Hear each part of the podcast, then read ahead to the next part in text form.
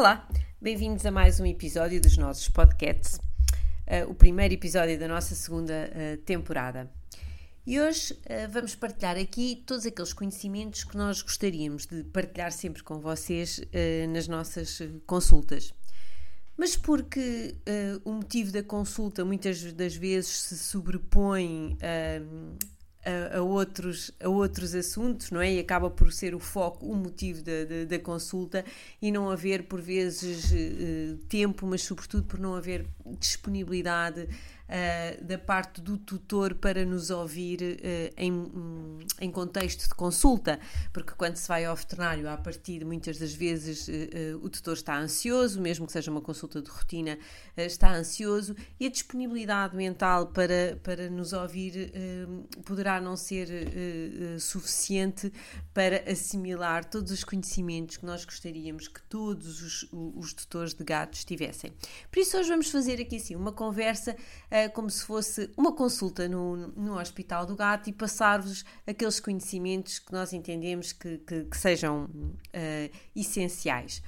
Uh, Todos estes temas estão mais pormenorizados em podcasts uh, dedicados a cada um deles, mas aqui vamos fazer um apanhado geral dos conhecimentos que consideramos mais importantes quando se tem um, um gato em casa e vamos nos focar nas características da espécie. Estamos a falar de animais que são caçadores, solitários, ou seja, tendem a caçar uh, sozinhos, não a caçar em grupo, em matilha, como muitos outros animais, portanto, são caçadores solitários e têm como características um, de, de sua alimentação serem carnívoros estritos. E isto é, é, é extremamente importante para nós compreendermos depois como é que conseguimos ir de encontro às necessidades desta espécie. Portanto, volto a referir, um caçador solitário que é um carnívoro estrito. Paralelamente a ser um caçador, ele é também uma presa. E, portanto, os gatos vivem em alguma dualidade entre caçar, mas receio de serem também eles caçados. E estas características mantêm-se uh, nos dias de hoje. Embora a, a domesticação ou a semi-domesticação dos gatos, uh, como uh, muitos biólogos preferem chamar-lhe, tenha já milhares de anos, as características dos gatos mantêm-se muito fiéis ao, aos seus ancestrais. E, e porquê é que é importante nós percebermos que estamos a lidar diariamente com um caçador solitário? Porque nós temos que garantir nas nossas casas que o gato consiga uh, manifestar estes comportamentos de caça.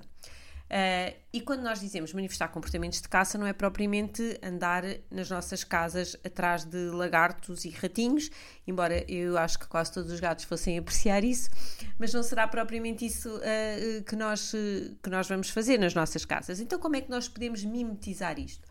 A caça é muito mimetizada através da brincadeira. Nós, ao brincarmos com os nossos gatos, estamos a. Instigar o, o, instinto de caça. E isso não tem nada de mal. Às vezes há muitos tutores que ainda nos dizem: ah, mas nós ao, ao, ao instigarmos a, a, caça podemos fazer com que eles fiquem mais uh, agressivos. Nada disso, é precisamente o contrário.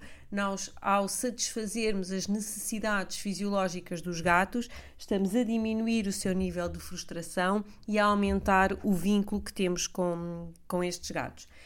Portanto, garantir a caça é garantir a brincadeira.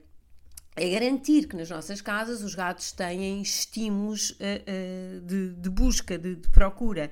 E como é que nós podemos fazer isso? Escondendo os brinquedos, brincando com eles através de caninhas, nunca diretamente com as nossas, com as nossas mãos, sempre através de, de brinquedos. E muito importante, esconder a comida. Se nós tivermos realmente essa capacidade de usar e abusar comedouros uh, interativos, comedouros uh, daqueles que vocês sabem nós conseguimos esconder a comida e portanto o gato não tem um acesso tão facilitado como quando pomos a comida numa taça a comida está em puzzles uh, que eles têm ou que abrir uma gavetinha ou que ir lá com, com a pata portanto são comedores nós chamamos os comedores interativos que são um excelente meio de diminuir a quantidade que um gato come de cada vez, portanto, eles também são muito importantes no controle da, da obesidade, mas, sobretudo, é um bom estímulo cognitivo e vai de encontro às necessidades do, do, dos gatos. Portanto, não tenham receio de eliminar taças e substituí-las todas por este tipo de comedores interativos. Lembrem-se, vocês têm em casa um caçador. E o facto de ser um caçador solitário faz com que, em casas em que há vários gatos, mesmo que eles aparentemente se deem muito bem, e há casos em que os gatos realmente conseguem formar grupos e, e, e, e dar-se bem, ainda assim o momento da comida é um momento sensível e que não deverá uh, o gato ser obrigado a partilhá-lo com outros gatos. Portanto, o ponto de acesso à comida, bem como o ponto de acesso à água e à caixa de areia e todos estes recursos dos gatos, mas agora estamos a falar da comida, deverá estar separado do ponto onde outros gatos uh, também comem. Se eles quiserem depois comer todos uh, ao mesmo tempo e da mesma taça, é uma opção deles, mas deverão ter sempre a opção de poder comer uh, de modo solitário. E o facto de ser um carnívoro estrito faz com que tudo aquilo que nós damos ao nosso gato, nós tenhamos que olhar para o rótulo e perceber o que é que estamos a dar. E não há outra maneira de selecionarmos a qualidade da comida senão andarmos a ler rótulos. E quando eu digo ler rótulos, é ler a parte de trás de, um, das embalagens porque por questões de marketing as marcas uh, dizem muitas, uh, muitos chamariz que nem sempre correspondem à realidade.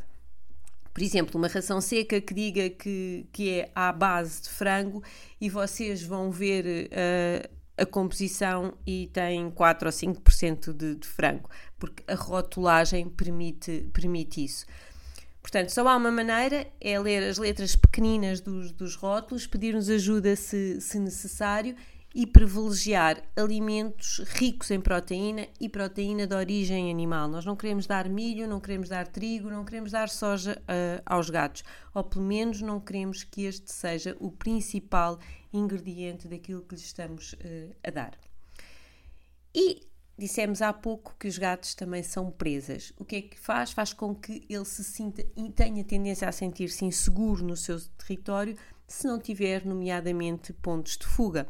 Portanto, é muito importante nas nossas casas nós permitirmos que o gato tenha acesso a determinados esconderijos, sobretudo um, em casas com mais rebuliço, caso, casas que recebam muitas, uh, muitas visitas, mas mesmo em casas com um, ambiente mais calmo, é importante que o gato tenha os seus esconderijos, as suas caixas de cartão, os seus uh, uh, mais secretos lugares da, da, da, casa e que aí não seja, uh, não seja incomodado, porque isso vai transmitir uma sensação de segurança.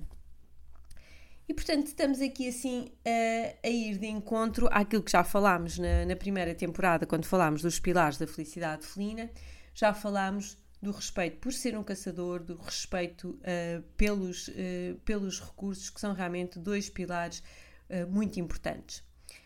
Lembro também o respeito pelo olfato nas nossas casas, portanto, evitarmos cheiros, cheiros fortes, evitarmos os perfumes, eh, porque os gatos são animais muito olfativos e a comunicação eh, deles é muito feita à conta de, de, dos odores.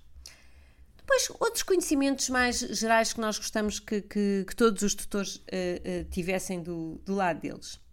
Há certas confusões às vezes entre o que é que é a erva para gatos e o que é que é a erva uh, gateira ou o catnip.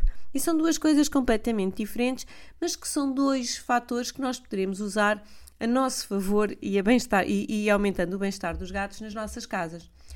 Erva para gatos, nós plantamos a erva da, de, da família da, da alpista, da, da, família da, da aveia, centeio, são aquelas uh, uh, sementes que já se vendem próprias para o efeito Deixamos que elas cresçam, que tenham uma altura uh, significativa, pelo menos que tenham uns 7 centímetros, para não estarem assim muito, muito bicudas. E para os gatos vai constituir uma fonte importante de, de fibra.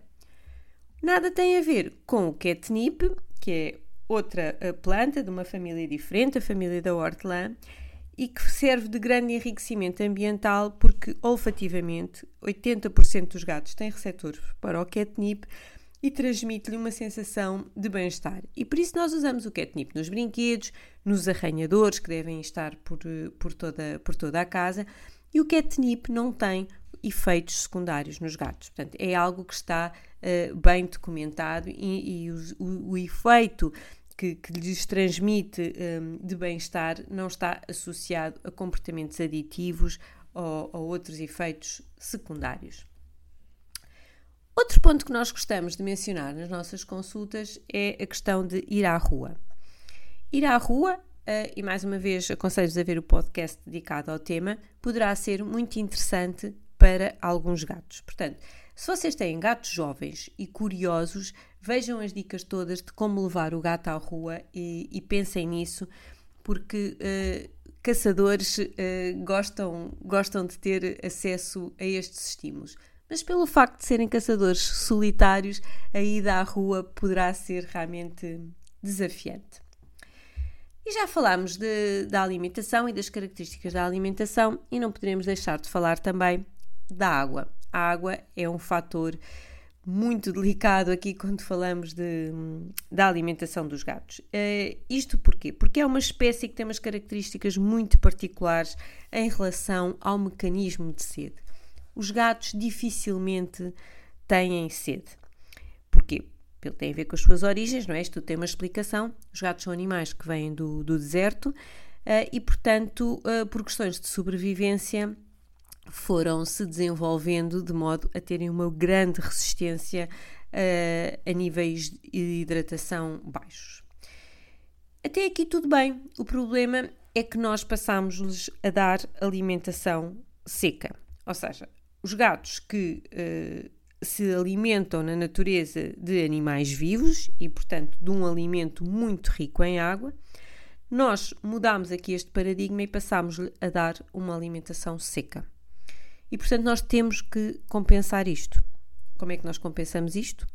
Dando também, e quanto mais melhor, alimentação úmida e lembrando o gato, estimulando o gato que ele deve beber uh, água. Isto não é fácil de fazer porque, em termos de hum, programação genética, eles não estão programados para beber água. Então, temos que aumentar o número de pontos uh, de água pela casa, uh, privilegiar a água corrente através da, da, das fontes, separar sempre a zona da água da zona da comida, porque só isso vocês vão ver que é o suficiente para os gatos passarem um, a beber mais água. Uh, no, no, episódio da água vão perceber melhor porquê, mas um, separem sempre o local da água do, do local de, de, da comida. E assim nós estamos a conseguir compensar um, aquilo que eu costumo dizer que é um mal necessário, que é a alimentação seca. E porquê que a alimentação seca é um mal necessário? Porque o facto dela ser desidratada é um, um grande ponto a seu desfavor mas a alimentação seca tem outras vantagens, nomeadamente são alimentos eh, completos, eh, bem adequados eh, a níveis, aos níveis etários do, do, do, gato, adequados por vezes também a situações particulares de doença, são práticos, não é? Porque não, não se estragam à temperatura ambiente. Portanto, existem realmente. Uma, os gatos adoram, a maior parte deles Existem realmente uma série de vantagens associadas à alimentação seca, mas o facto de ser um alimento desidratado é um grande senão. E portanto vamos equilibrar isto dando mais alimentação úmida aos nossos gatos e dispondo taças e fontes de água uh, pela, pela casa. Por fim, aqui uns cuidados uh, mais, uh, mais do ponto de vista médico com os vossos gatos. Quantas vezes é que o devem levar ao veterinário? Uh, portanto, nós aconselhamos uh, nos, nos, gatinhos sempre cumprir uh, a prima vacinação, poderão ser duas, três, quatro vacinas, depende um bocadinho da idade e do estilo de vida do, do gato.